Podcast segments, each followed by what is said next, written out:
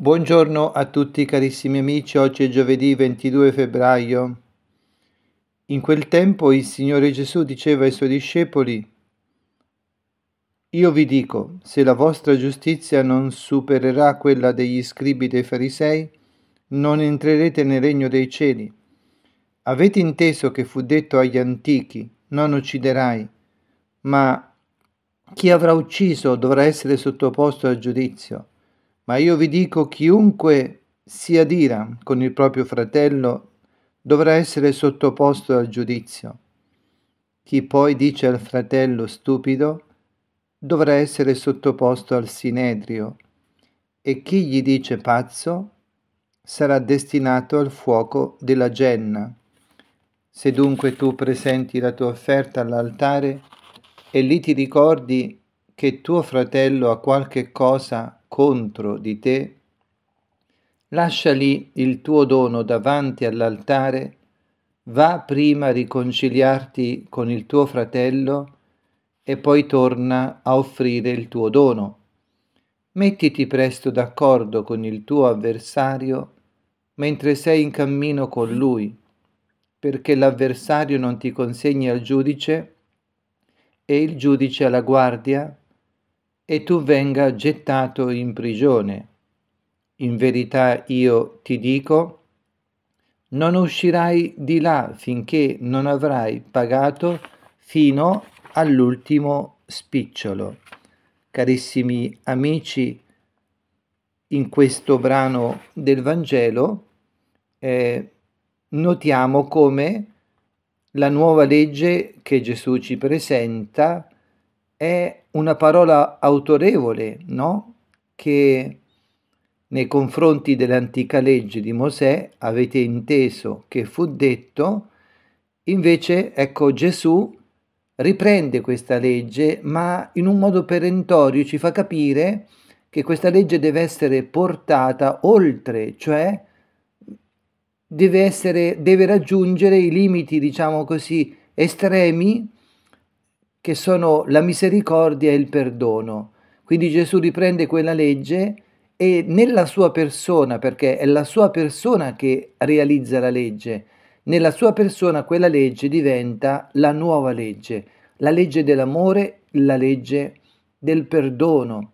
In questo senso Gesù ci fa capire che, eh, che bisogna portare appunto quell'antica legge alle estreme conseguenze dell'amore e della misericordia, perché solo quando la legge arriva a quelle estreme conseguenze, allora noi vediamo il volto del Padre.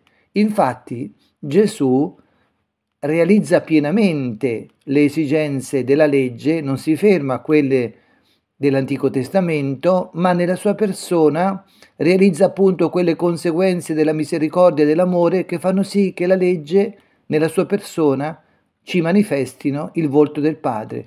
Gesù manifesta il volto del Padre perché appunto fa sua quella legge e la porta alle estreme conseguenze.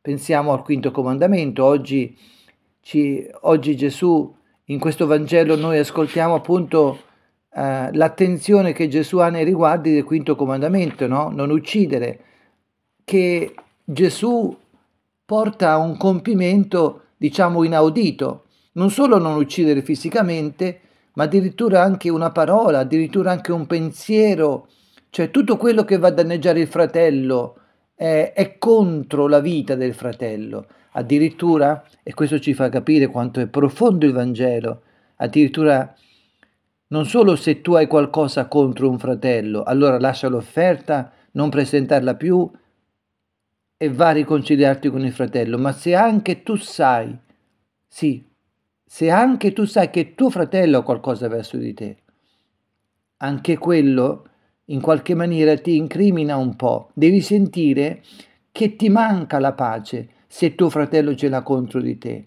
È troppo facile alzare le spalle e dire sono fatti suoi, è malato, è malata. No.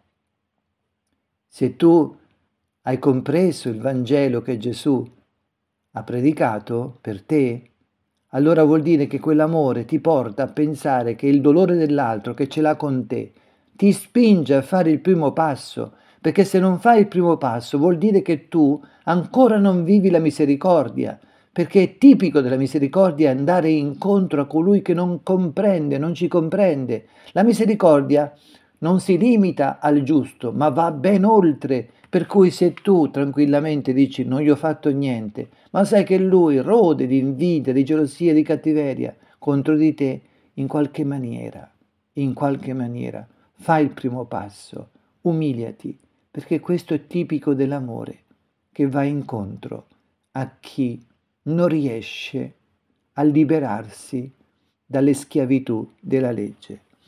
Lode e onore a te, Signore Gesù, che ci ami fino al punto di incarnare la misericordia come la conseguenza estrema dove tu hai portato la legge.